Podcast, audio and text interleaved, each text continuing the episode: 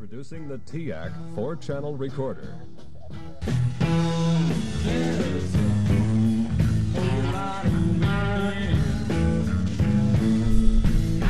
You're listening to X-Ray FM, KXRY Portland, 107.1, 91.1 FM. It's interstitial music we get to City Club. Enjoy.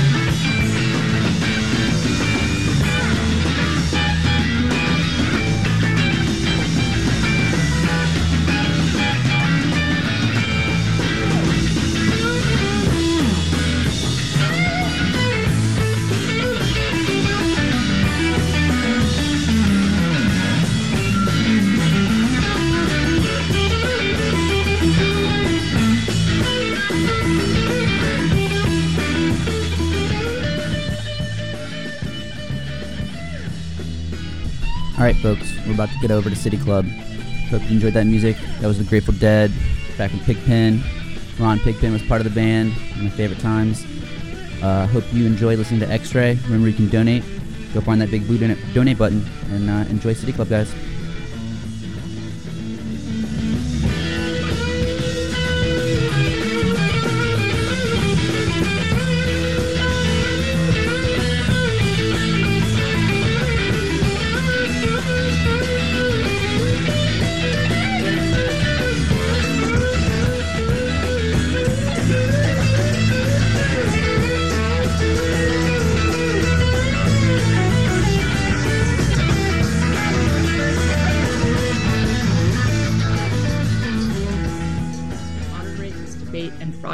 Portions of the debate KGW Channel 8 and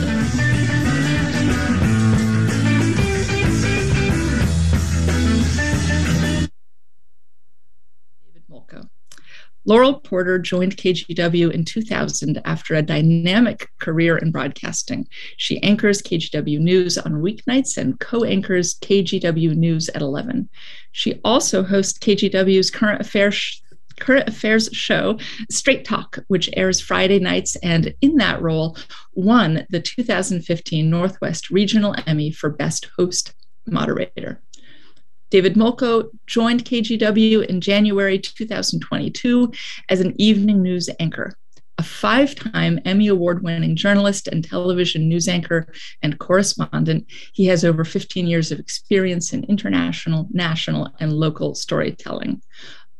Laural and David, thank you so much for joining us.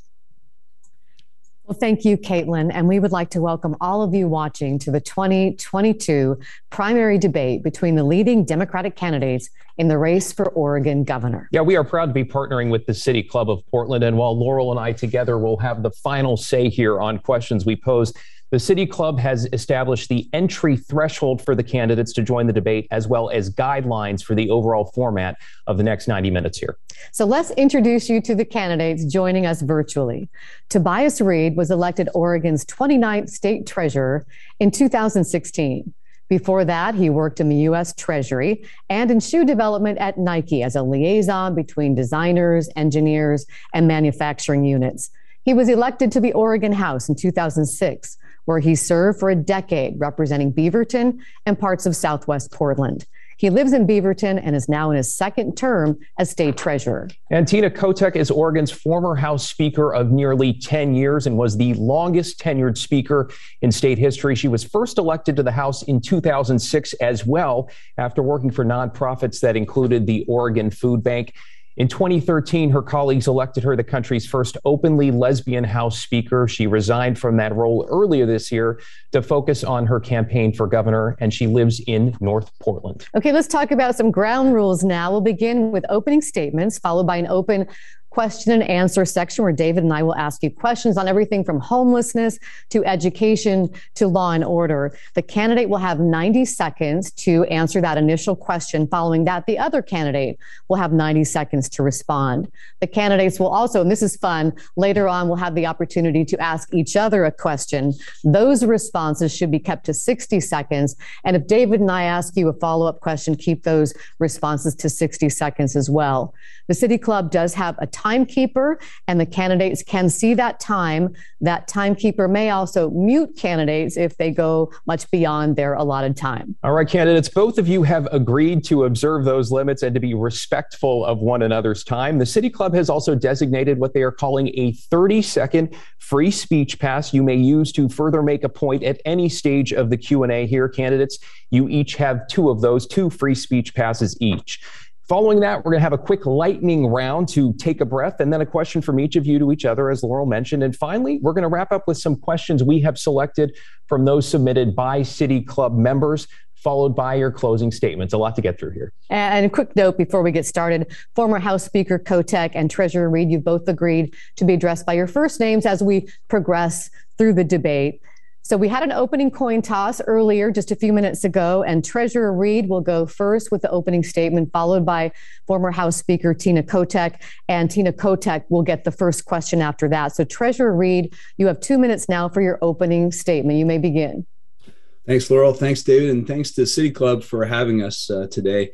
This is a big question and a big decision in front of uh, Oregonians, and I think it's going to have a lot to do with what sort of future we're going to have together we have a choice. We can choose more of the same, the status quo, or we can choose a change in direction. And I think the evidence for the change we need is all around us. We see too many of our fellow Oregonians on the street living in unsafe and unhealthy conditions that are not fair to them and certainly not fair to people who want to use parks and public spaces and to, and to small business owners. We're seeing a lot of our fellow Oregonians being injured or killed as a result of gun violence. And every family I know is really concerned about the experience their kids are having in public education. We are, I think, at risk of losing confidence and engagement in our society. And that bodes poorly for, for our future. I think a lot of this stems from the disconnect between the good intentions we have in Oregon and the lack of follow through. We need a governor who is willing to say what most of us already know what we're doing today isn't working. We need a governor who is willing to articulate a vision for the future, the long run future, and the ability to get it done. It's not just enough to pass bills or appropriate money. We need a governor who is willing to hold people accountable and to deliver results that Oregonians need and deserve. That's what I want to bring to the race. As treasurer, I've learned how to do this. I think when we reconnect, when we build our confidence together, we'll be able to invest in the brighter future that we want for ourselves and for our kids. That's why I'm asking for your vote. Thank you. Thank you, Treasurer Read. Former House Speaker Tina Kotek. Uh, it's your turn now for opening statements. You have two minutes. You may begin. First of all, I want to thank the Portland City Club for organizing today's today's debate. The civic engagement is so important, and thank you KGW for being a media partner, so so more people can uh, follow this discussion. My name is Tina Kotek. I'm really proud to have served as your House Speaker for nine years, longer than anyone else in Oregon's history. Many of you know me as a state representative and as your speaker, but at my core, I'm an advocate and I'm a problem solver. I started my career at Oregon Food Bank more than 20 years ago, traveling around the state, listening to folks who needed an emergency food box. One thing was very clear from the start it was never just about food, it was about low wages, medical debt, high rents, and so much more. I have never forgotten those stories. That's why I do this work. It's why I got into public service in the first place to fight for Oregonians. And that's why, as Speaker, I led the way to raise the minimum wage, expand access to health insurance for all Oregonians, fought and won to finally invest in our schools by making a record $1 billion more per year available to our public schools with the Student Success Act. And I passed the nation's strongest abortion access law so that reproductive rights are protected here in Oregon no matter what happens at the Supreme Court. Listen, it's easy to talk about our problems it's tough to actually solve them. And that's what I do. I get things across the finish line, I fix problems, I look under the hood and I sweat the details. That's what you've seen from me as your speaker, and that's what you'll get from me as your governor. It's never been more important to have someone in the governor's office who has demonstrated the values of putting people first and the ability to deliver on those priorities. That's why I'm running for governor, and that's why I hope that I will earn your vote. Thank you. And thank you for that, both candidates. Our first question is going to go to former Speaker Tina Kotek. Now, there seem to be a lot of similarities between you and your opponent when it comes to priorities and values. Uh, Tina, what do you think is the biggest difference between you and Tobias that should matter to voters? Well, thank you for the question. As I mentioned in my opening statement, it's about being able to get things done. Um, Tobias and I came into the legislature together, and yet I have the track record of nine years as speaker as moving very significant legislation. And I want to be clear those things don't happen easily, they don't happen overnight, they don't happen on the first try. We were three to four years before we got the Student Success Act passed in the legislature to bring a billion dollars more per year to our schools. Well, I think the difference is is that I know how to bring folks together. I have demonstrated publicly of how to take on very tough topics, make sure everyone gets heard, identify a solution, and put it into, into legislation. But I would, would say at this point, that's not enough. I'm running to governor because you have to follow through on those things. The things that the legislature has passed are still waiting to be done in some ways. I want to make sure, for example, that the paid family medical leave insurance program, that is one of the strongest in the country, that I helped negotiate, actually gets implemented at the employment department. That's why I'm running for governor to make sure that the things I've been able to do in the legislature actually happen to improve the lives of Oregonians. All right, Treasurer Read, now you get to respond to that. And also, what do you think is the biggest difference between you and Tina Kotek? I think the biggest difference is between legislative service and executive service. It is really important to know how to pass bills and to approve budgets. In fact, uh, the speaker is the, the most powerful uh, lawmaker in, in the state in many ways, and the former speaker was there for a decade. I'm glad to hear this, this concern about uh, urgency and execution, uh, but I can't help observe that, that that opportunity existed for a long time. For me, it has been a, a really important experience to, to learn what happens after bills are passed and what uh, when when when budgets are, are approved. Uh, we've we've taken um, concepts to execution instead of having a, a long delay about paid family leave. Um, we executed and implemented the nation's first opt-out retirement savings program. Uh, five years later, we have 115,000 people with funded IRA accounts. They've saved 150 million dollars. That number goes up regularly, and it's a program that has seen its public support increase. So I think what Oregonians are looking for is someone who can deliver those results, uh, who can go beyond uh, the ideas, beyond the passage of legislation, the approval of budgets, uh, and deliver the results that Oregonians need and want. Right, Tobias, thank you. And thank you both for keeping your remarks to time as we move through here. Next question. Former state representative Jules Bailey, a Democrat, in an interview recently called Oregon a quote, high tax state with low services, end quote. Stuff is not working, he said, using a different four letter word that is not for a family friendly audience here. In your view, what has been the biggest failure in the Kate Brown administration? Hindsight being 2020, what would you have done differently? And what would you do as governor to fix things? Tobias, you'll go first here.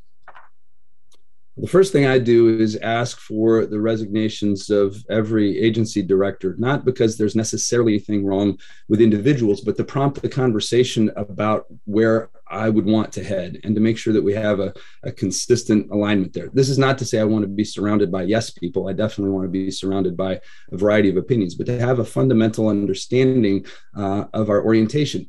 We need to be motivated by the fact that vulnerable Oregonians are not getting the help they need, whether it's the uh, the breakdown of our unemployment benefits system, our, our inability to get rental assistance that people need, or that delayed paid family leave program we need a governor who is willing to make sure that uh, state agencies have the resources they need to back them uh, when they are doing that work and to follow through. Uh, I think the former representative um, is is correct. Um, we are not following through on those details, and matching our good intentions with our execution uh, is the way that uh, that we have to make progress in that regard. Tina, same question in your response there. Yeah, well, I've uh, been talking to a lot of Oregonians in this campaign and they're frustrated. And I'm frustrated too. That's why I'm running for governor. I've worked to make sure that we've had budgets and legislation that help people. And in the pandemic, it was absolutely unacceptable that we couldn't get unemployment benefits out the door to folks when people were losing their jobs during the beginning of the pandemic. My office at the legislature helped hundreds of people to kind of navigate a system that had literally broken down. And I don't think it's about issuing a press release and complaining.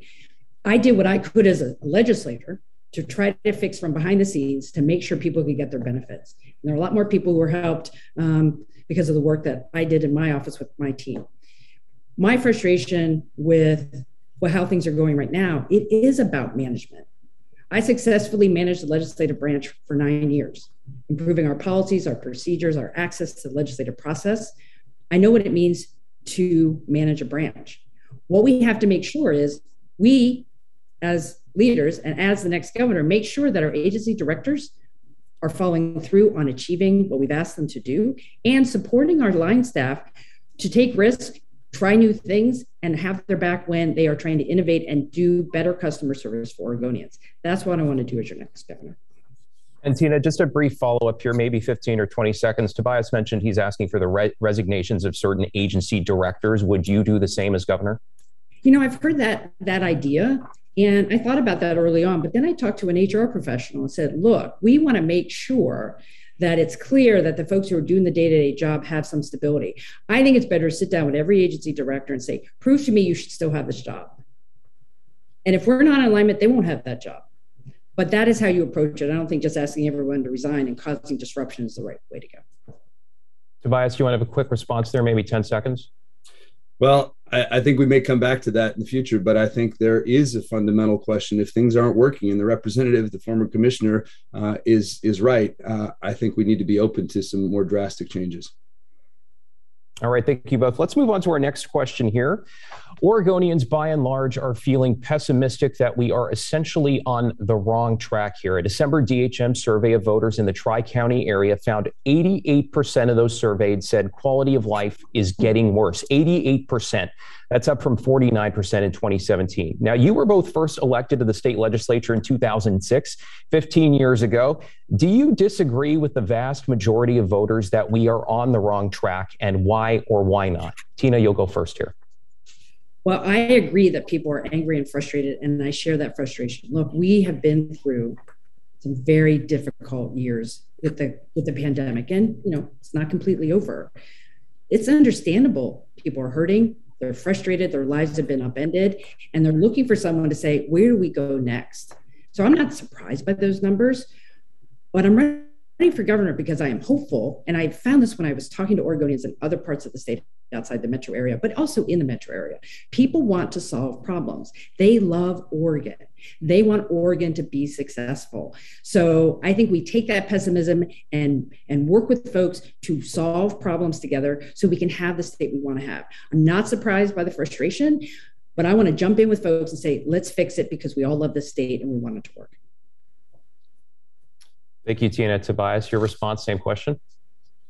I agree with the the sentiment that's expressed in that poll. Uh, I don't think we have been on, on the right track for a while, and for me, that plays out in lots of different directions. Uh, one of the most significant, I think, is is something that we many of us feel in our own direct lives. Uh, my wife and I are, are public school parents in the in the Beaverton area, and I don't know any family who feels good about the experience that's uh, been part of, of public school uh, through the pandemic. It has exposed a lot of vulnerabilities, and we have to be really clear um, the central role that, that schools play uh, in our state. When a school closes, uh, it's a, it's a kid that suffers. Their their their learning falls behind. Their mental health might suffer. Um, we're often putting families into the difficult position of having to choose between uh, caring for their child or keeping their paycheck, and that of course is, is a, a burden that falls heavily, most heavily on working families, uh, students of color, and women. And it has a central piece of the economy as well. So I think the key to getting back on the right track is executing, is matching our, our promises with follow through and making sure um, that people regain their confidence. That's going to unlock a lot more capacity for us. And I think we have uh, a lot of work to do. Thank you, candidates. Thank you, Tobias and Tina, for that. We're going to move on to our next question, and we begin with with another poll. Polls in the Portland metro area show the issue of homelessness is the number one concern throughout the metro area, and you can't go anywhere without people talking about it. Everybody's talking about it. What's been wrong with the way the city of Portland has handled the homeless crisis, and how would your approach be different in the way the city and the state interact? To try to get people off the streets? And we'll begin with Tobias on this one. I think we have to bring urgency and seriousness. It is just not okay for us um, to to continue to to be complacent about this. There are people on the streets in unsafe, unhealthy conditions that are not fair to them. Uh, it's not fair to people who want to be safe in their neighborhoods and to, to businesses. And the, the challenging thing, the most frustrating thing for me is that money is available and we're not following through. We're not executing. So I think uh, it's a matter of that urgency, making sure that uh, transitional and emergency housing is uh, available with the wraparound services that people need. And in the long run, we're getting a lot more efficient and effective and um, and cost effective in building permanent housing. Um, that's a need, obviously, and we're also losing the confidence of voters who have been supportive of funding mechanisms, but they're getting impatient. They're not seeing the uh, the the units that they were promised, and so our problem is going to get worse if we don't get that on on top. We don't get on top of that uh, in the end, we have to recognize that what we are doing right now isn't working and calling together uh, governments at all levels. Uh, we shouldn't care about those jurisdictional squabbles. We've got to stop making excuses and start making progress. And a couple of follow ups on, on this one for you, Tobias. Would you support a more assertive approach to tent camping and require people to move off the streets and into shelters? Got a quick, quick answer there we have to make sure that there are those uh, available transitional uh, shelters and, and, opportunities but once we're there yes i think it is it is okay to say you have responsibilities to the other parts of, of community as well and if you're governor would you support the state helping to pay for those shelters I think we have resources at the state level that we have to look at effective investments in. That's going to make it so much more possible uh, in the rest of the state. And it's not just the Portland problem, by the way, either. Uh, but yes, I think we have to look at all options. And now, uh, Tina Kotek, just once again, what is wrong with the way the Portland has handled the homeless crisis, and how would your approach be different in the city and state interacting about this problem? Yep, this is the number one issue that I hear from Oregonians in all parts of the states that I've that I've been traveling to, uh, and it looks different in different communities, and it is at a humanitarian crisis level in the Portland area, and it's not okay. It is not moral for people to be living in tents in their RVs. And I live in Portland. I see it every day. We got to change it. At the state level, as speaker, I worked really hard to make sure we could do what we could. For example, Project Turnkey, where we converted, I led the way to convert motels across our state to get into transitional housing. We increased the shelter capacity in this state by 20% in only about seven months. 19 new shelters in 13 counties. That's the type of innovative work we need to see more of from the state. And the question about the state investing, I have led the way to make sure the state is providing more money to our local communities. So, what's the problem? Implementation. The adults in the so room you- talk to each other. And what I would say is, uh, I'm not happy with Mayor Wheeler's performance. I've worked specifically to say, here's money for an RV park. Where is it yet? When I said you need $2 million to clean up graffiti and trash on ODOT's property, it was there. I don't believe the city is focused in a way that they should. It is about being able to operationalize it. And as governor, we're going to have some different conversations about how to make that happen. So you would be more involved as governor. Would you take a more assertive approach into tent camping? A lot of people uh, you want to see that uh, happen to move people into shelters. Would you be more assertive in moving tent camping off the streets? I think we have to be more assertive in the overall approach. But when it comes to having folks move into shelters, we need more homeless navigators on the street. It's in my plan to help people have that connection and trusting relationship to get people into shelter so they can move into permanency. That will take time, but it will also take more people on the streets doing that work. Um, and uh, right now, it's you can't move people unless there are more shelter and more transitional options. We have to create those. And I am so frustrated with the speed at which the city is doing this work, and we can do it differently. And as governor, I am the only one in this race who has worked on housing, who understands the nuances of not only getting people in the shelter, getting them into permanency, building more affordable housing. And my plan will say we can end homelessness for our most vulnerable Oregonians in the next two years if we do it better.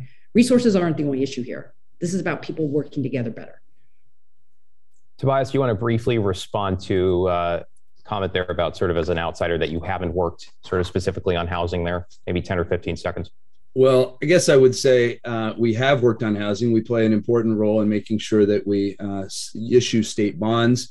Uh, and and if if the former speaker wants to take uh, all the credit for for working on housing, I think it's reasonable to ask how it's going. All right, let's Can move I, on to another topic that we are talking about here. I think so. Yeah, uh, I guess absolutely. So 30 seconds, Speaker Kotek, go ahead. I think since I just had a meeting with the president yesterday, I would just say a little bit malarkey to that about what you have been doing.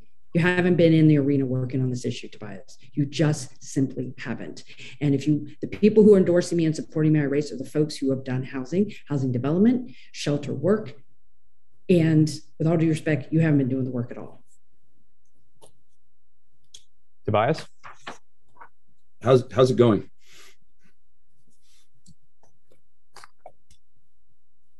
I think he, he's asking how, how, how is the homeless crisis going? Yes, how is housing people going? I think going? the question was well, how's it going to you? But, governor Tobias, it is not working.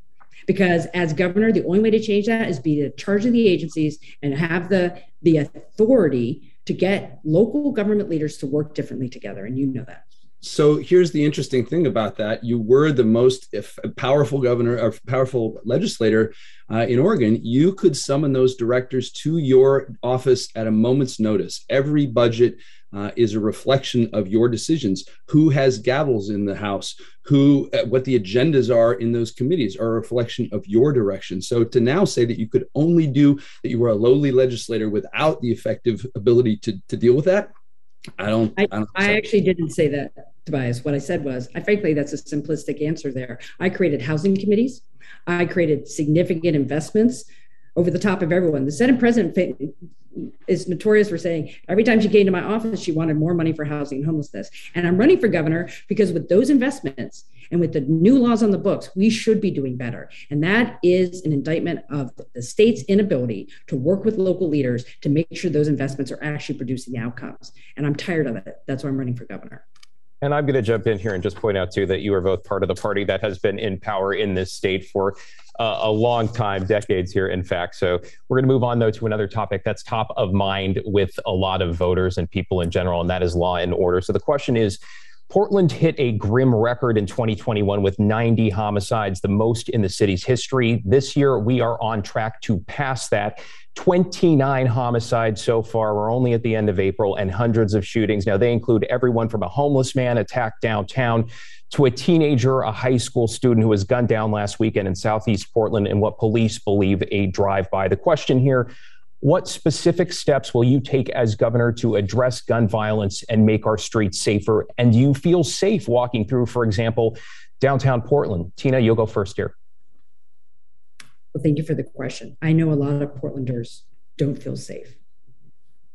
I've lived in some pretty large cities, and uh, I, in terms of my personal safety, I think we all have to be cautious. There, in every city in the country right now, as we come out of this pandemic recession, there's a lot of violence. There's a lot of increase in violence, and frankly, there are too many guns on the street.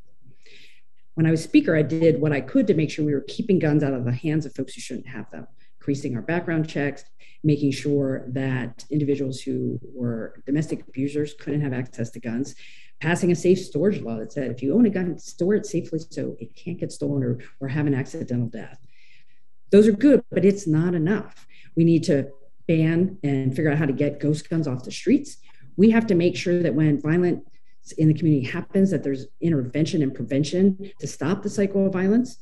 We need to make sure that our law enforcement can be there when they're needed, but also make sure that we have other professionals like Portland Street Response that can be there when someone's in a mental health crisis. We need a broader, deeper approach to community policing, and we have to keep folks from committing violent acts in the first place. That means supporting them well in their schools, making sure they have what they need. A lot of folks are hurting right now, and we have work to do to make sure we, as a community, can reduce this violence. Thank you, Tina. Tobias, same question. We need to ban ghost guns. We need to ban high capacity magazines as uh, methods of reducing the, uh, the risk of, uh, of mass shootings. We need a statewide gun buyback program to help safely remove uh, guns from, uh, from circulation. And we need more resources to law enforcement. That's going to, I think, look different in different communities. It's certainly going to uh, include accountability measures and alternative approaches along with those violence interruption programs but ultimately, uh, we need to make sure that law enforcement has the resources they need uh, to respond, particularly to, to gun crime and to illegal gun dealers. And, and you mentioned resources. I wanted to follow up here, uh, Tobias. The mayor said, Mayor Wheeler said this week, the city needs more help with more resources from the feds and the state. Would you dedicate funding in your first budget as governor to reduce gun violence, specifically in Portland? I would absolutely be interested in, in how to do that in partnership with with local governments. Uh, I think there there is all the reason in the world to suspect that uh, we're going to be better off when those those resources are in place. And Tina, would you dedicate funding in your first budget as governor to reduce gun violence in Portland? I know we're hearing from President Biden that more resources are coming from the federal government, which has been the traditional funder of additional law enforcement outside local dollars. But yes, um, at the state level, and I've done this, right? My last bill before I left the legislature was about accessing federal Medicaid dollars to have more community violence intervention and prevention in hospital settings when there are community violent incidents. Um, yes, I think we can do that. That's why I also supported for the first time last year the state funding models like Portland Street Response, grants available for local communities to have that level of crisis response for folks in a mental health crisis. So, yes, I think there's a role of the state with the federal government to make sure communities have what they need to keep people safe. And let me just briefly ask you about this in terms of law enforcement and resources. Nearly two years after the death of George Floyd and all that followed after, what does defund the police mean to you today? Tina, let's go ahead with you first and maybe keep it to 45 seconds or so. I think we need law enforcement that people in the community feel safe calling and, and feel that they're responsible and accountable and making sure people don't interact with police in the first place. And that means making sure all communities have what they need to be successful. Right now, I think we have a lot of people hurting, so we need adequate police response, better community policing, and frankly, making sure folks have what they need to be successful so they don't get involved in with the police. Tobias, same question to you. What does defund the police mean to you today? Well, I think we need to learn the lessons of people who were really frustrated and, and worried about their interactions with law enforcement. And we need to take lessons from that uh, around making sure that, that police are effective and accountable. Um, someone I know uh, well says, I, I, don't want less police, I want better police. And I think that's a, a good summary for me. And you're talking about racial justice reform, Tobias. What additional steps would you support? The legislature took some steps last session and this session as far as racial justice reform. What more do you want to see? I want to see body cameras on on officers in Oregon. I think that's a first step to make sure that we have transparency and the ability to hold law enforcement accountable. And Tina, what additional steps would you take as governor when it comes to racial justice reform? Well, first of all, follow through on the significant historic legislation that was passed in 2020 and 2021 around increased accountability, transparency when people have bad conduct records, making sure training is better at the Department of Police uh, Safety and Standards and Training. There are things we can do. And as governor, making sure that we follow through in those things. I think that the next big thing is to make sure our public defense system is working. So when people should have legal access to representation. And right now, our public defense system needs a lot of work. I move to the pandemic now. Uh, Oregon took an aggressive approach to mask mandates and other restrictions during the height of the pandemic. It helped Oregon have one of the lowest death rates from COVID in the country, but it also divided the state. Would you have done things any differently? And moving forward, do you see a scenario in which strict restrictions could come back? We'll begin with Tina Kotek on this. Well, I will say I think the divide was there before the pandemic, um, or at least the perceived divide from folks who live in all parts of the state. We were successful as a state early in the pandemic in keeping people alive. Some tough choices were made about asking people to stay home, wear masks, be careful. And because of that, we did so much better than other states to keep people alive. There are a lot of people walking around today because we did those things. And I think it's been more complicated as the pandemic has progressed. As governor, I think one of the key things to do to, to reduce any kind of confusion or divide is to be as clear as possible about expectations and what the science is saying about what we should do. Um, I think um, when we asked local county public officials to do these things, they were reflecting the needs of their own communities. At the end of the day, I want to make sure that we can keep everybody safe and we're all going to to take personal responsibility to do what we can. Get vaccinated. If you're in a situation where you think you have to wear a mask, wear a mask. We all have to be responsible for each other as well as ourselves. Is there a point, Tina, where you would ever reinstate a mask mandate? As governor, I'm going to follow the science. I want to know what the experts say. I hope we don't have another surge where we have to go back to any kind of enhanced public health protocols. And as governor, one of your main priorities is to keep people safe and alive. I hope we don't have to go there, but I will follow the science to make sure we do what we can to keep people safe and healthy. So, if the science points that way, you would reinstate a mask mandate? I think if requirement of having to wear masks, for example, in on airplanes, if it shows that we're seeing a surge around the country, I personally would support having us back wearing masks in an airplane. So I think it's. What about system- in Oregon? Eh, Oregon, though, in general, the mask mandate that we saw before. Well, I think it depends on what the science is saying. And if it looks like the numbers are increasing and our hospital systems are failing, then yes, we need to have, be back to wearing masks until that, that crisis passes. And Tobias, talking about the pandemic, would you have done anything differently? And do you see a scenario in which strict restrictions could come back? I think the Gov- Governor Brown deserves a lot of credit for making some tough decisions early on and putting us in a better position, as you said. But I definitely uh, felt some frustration around the um, inconsistency of communication. And as a, a parent of, of, public school students, uh, I was extraordinarily frustrated when we saw bars and restaurants open before we saw schools open. So I think being really clear about our our priorities and consistent in our communications will will help us uh, when we need to to make those sacrifices. I think it would be irresponsible to say that there is no scenario in which masks or other uh, mandates might be necessary, but it's certainly not my my preference. Thank you, candidates. All right, candidates, let's uh, stay sort of with the same topic in, in, in, the health arena here, and let's talk about addiction in Oregon. This is an issue that impacts people from all walks of life families, teenagers, seniors. Now, federal data shows we are the worst in the nation per capita when it comes to illegal substance abuse, and second worst when you include legal substances like alcohol. Now, Oregon also ranks last per capita for access to treatment despite having had a strategic plan ready to be implemented for over two years. What is more, the legislature had to pass a bill in the short session essentially to force government agencies in this area to cooperate with each other, just to meet to begin to implement that plan. Experts who work in the area say the system is broken. They give it a grade of F. How would things be different under your leadership? Tobias, we'll begin with you. Well, we start with that urgency again and make sure that we're not sending money to agencies that aren't prepared to deploy it.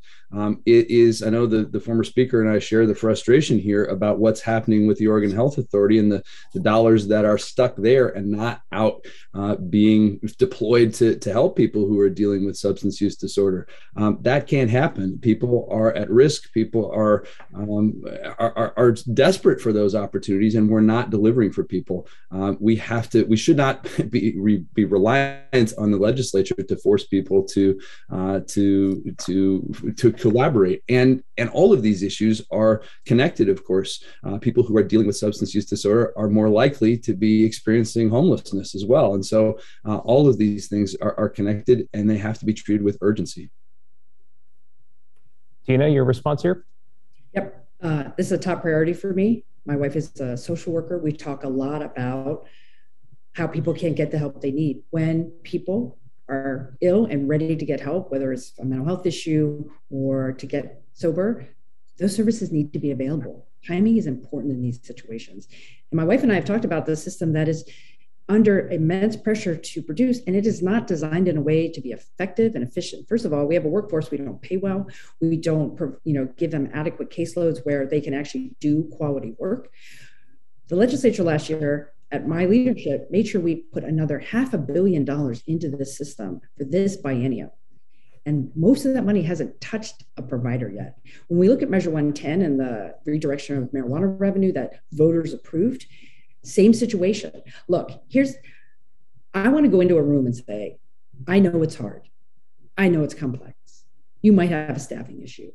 But at the end of the day, we need to move the money and get it to the providers because people are literally dying because they cannot get access to the services that they need. That is not what we want to see in Oregon. And I'm going to get into the nitty gritty with a bunch of providers as soon as I have that job. And let me just briefly follow up here, Tina, for, with first with you. Will you implement that strategic plan that has been in place since 2020 in your first year or two in office as governor? Honestly, I think it doesn't have enough level of detail to say it's ready to be implemented. I want to stick with what we know we need right now. $110 need to go out to providers who provide recovery services. We need additional residential capacity. We need to pay our workforce more through increased rates, particularly who are low income Oregonians on Medicaid. We can do very specific things right away and then come back and see if, if we're on track with that plan. And Tobias the same question, would you would you implement that strategic plan during that for your first year in office as governor? I think we have to make it a priority and move in that direction for sure. We're going to move on to uh, education. Has been mentioned, but I want to dig into this a little bit. Uh, Tina, this will be your question first.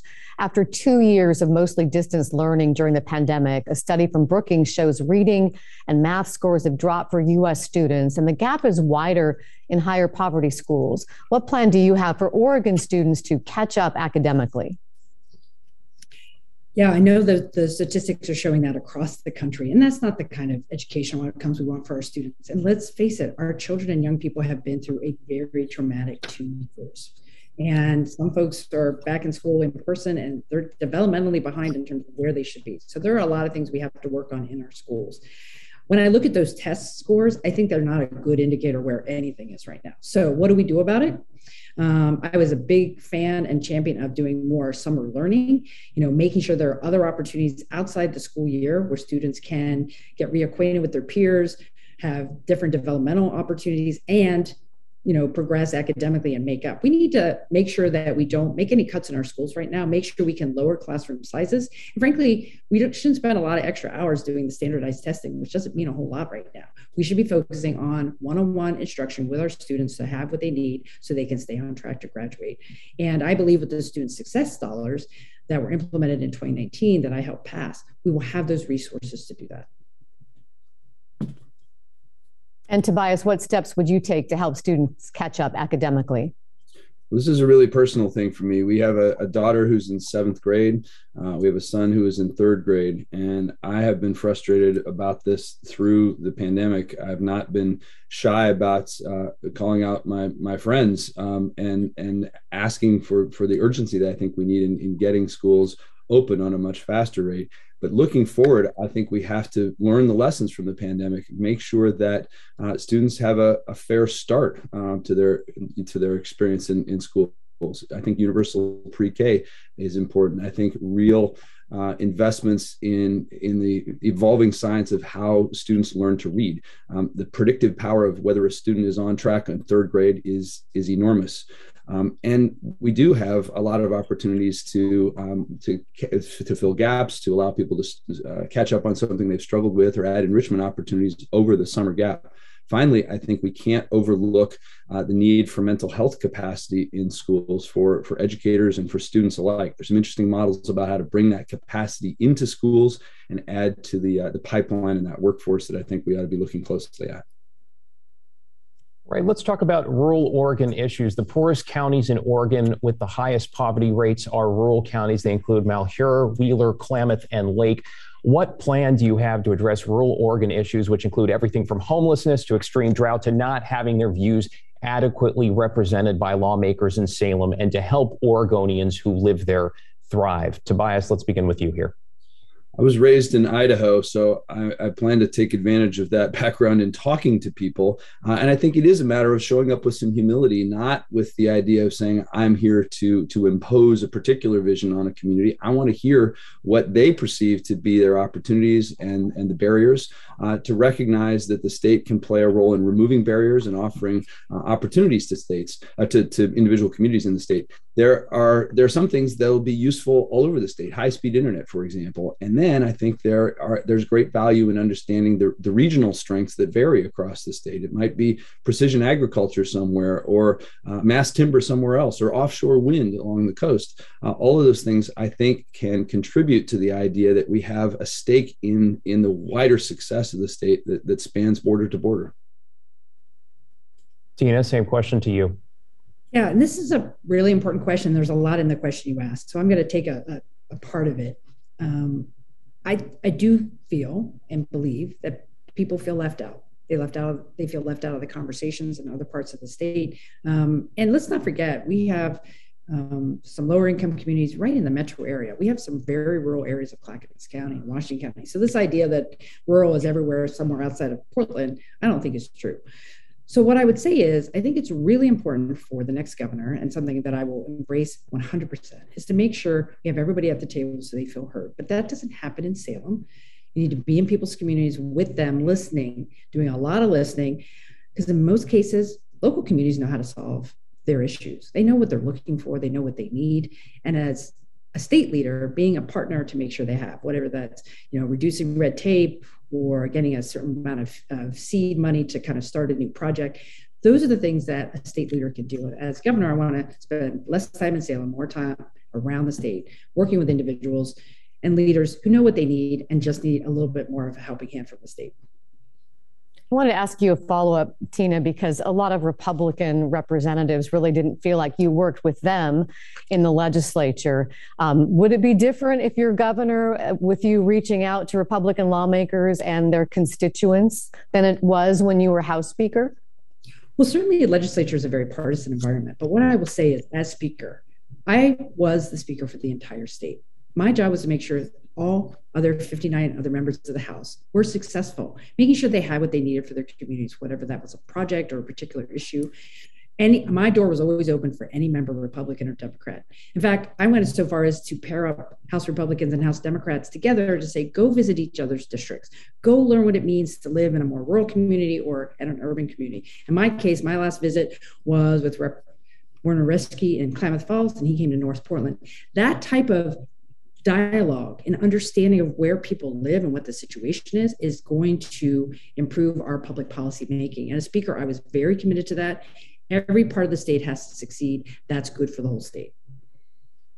And Tobias, just a brief follow up for you too. Um, in your opening, you said something along the lines of what we are doing today isn't working. And I just want to say some voters will say you're part of what we're doing today. So, how would you briefly respond to that concern? Well, I haven't been setting the legislative agenda for the last uh, nine or 10 years. I've been managing the Treasury very successfully and managing our state's portfolio and delivering programs uh, to people who, who want to be in a better financial position. So we've done that in a way that uh, uh has brought people together and, and increased uh, public support. So I think that's a model uh, for what is working working and uh, what we can take into the uh, into the governor's office because I've got that record of listening to people and, and building those coalitions. We're, we're soon going to go to the lightning round, but I did really want to get this question in uh, about climate change. You know, I talked with a young climate activist on Straight Talk not long ago Grant, High School sophomore Ada Crandall, and she was out there with a lot of youth activists yesterday uh, protesting when President Biden was here, trying to get his attention. She said she feels like she's been misled, sort of duped by the city of Portland when it comes to making a difference on climate change. She told me she was taught the little things would reduce her carbon footprint to recycle, to compost, to bike places, but she says it's not enough, not nearly enough. The city remains far from meeting its climate goals. What significant concrete move do you pledge to make as governor that young people like Ada, who say climate change is one of their biggest fears, it keeps them up at night, what that would really make a difference to them? And I'll begin with Tina.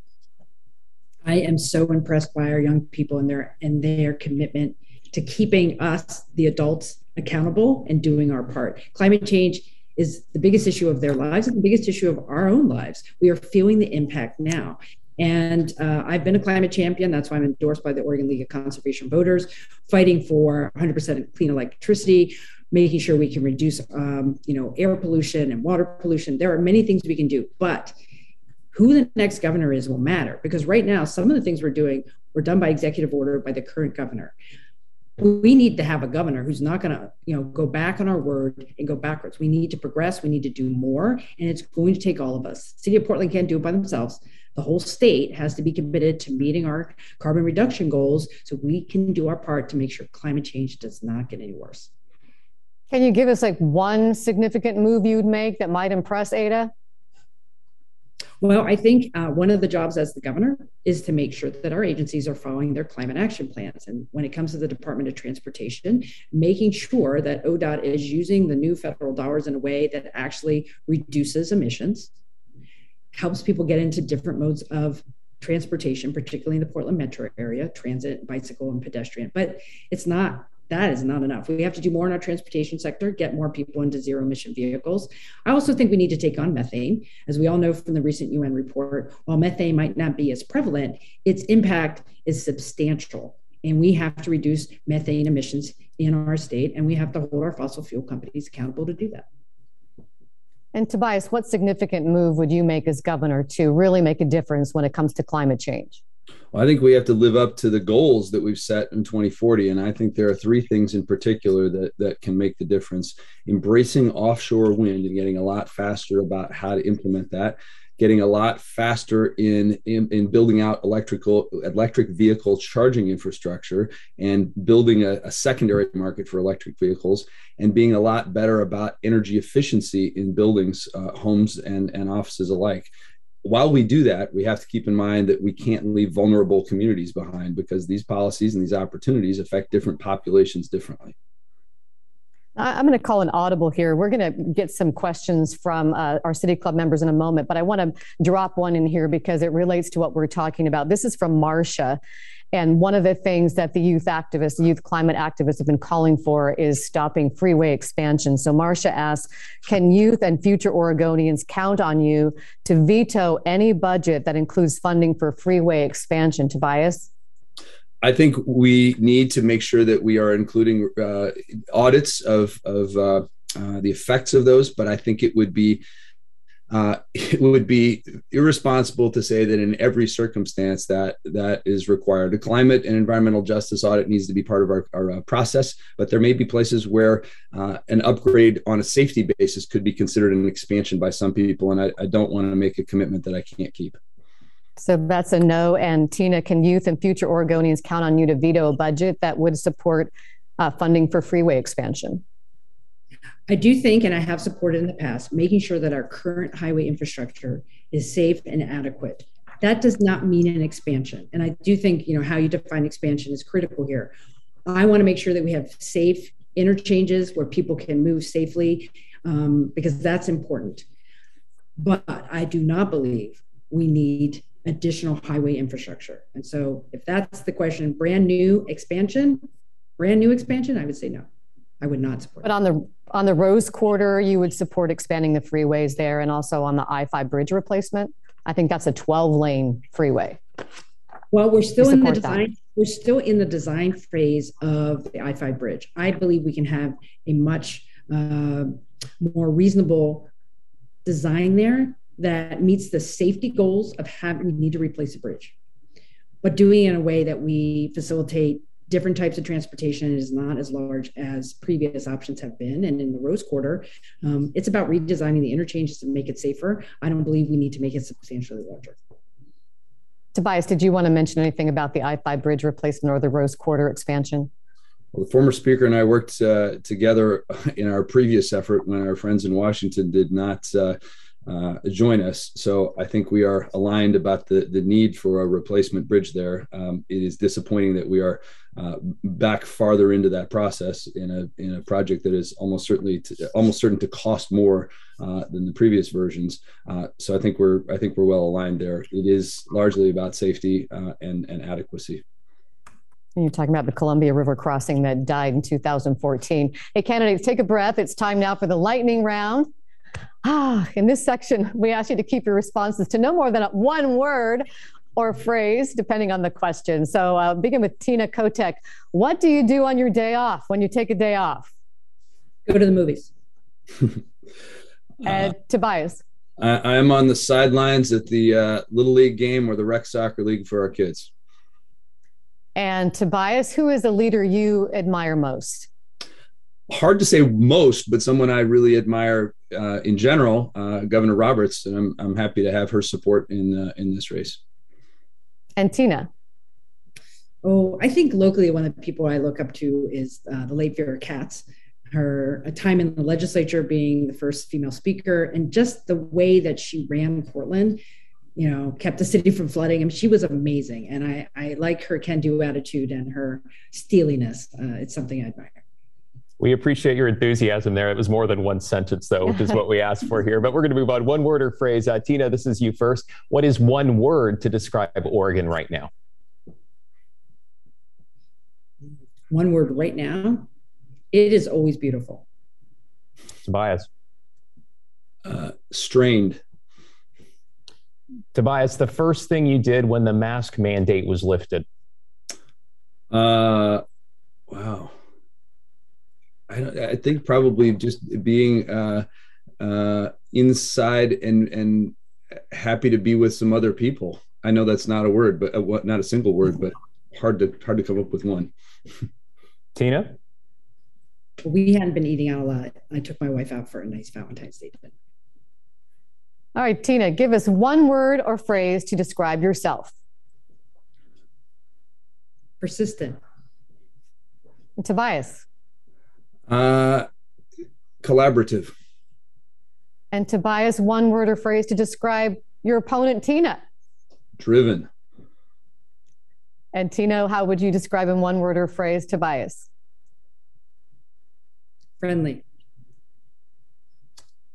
Tina, what's your vision as governor in one word? Opportunity. Tobias if it's if we can have a phrase, I would say uh, shared ambition. Okay, two words. That's all right. Yeah. And Tobias, what is the last book you read? Oh, the last book uh, was a, a fiction uh, book called uh, Great Circle uh, about a, a, a, woman who was an aviator in the 50s, 30s, 40s, 50s. Tina, last book? I have a lot of books half read, but the one I actually finished most recently was Being Mortal by Atul Gawande. Good book. And your favorite restaurant in Oregon, Tina? Oh, there's too many. I'm going to fa- name my favorite in North Portland, which would be uh, Swift and Union. And Tobias?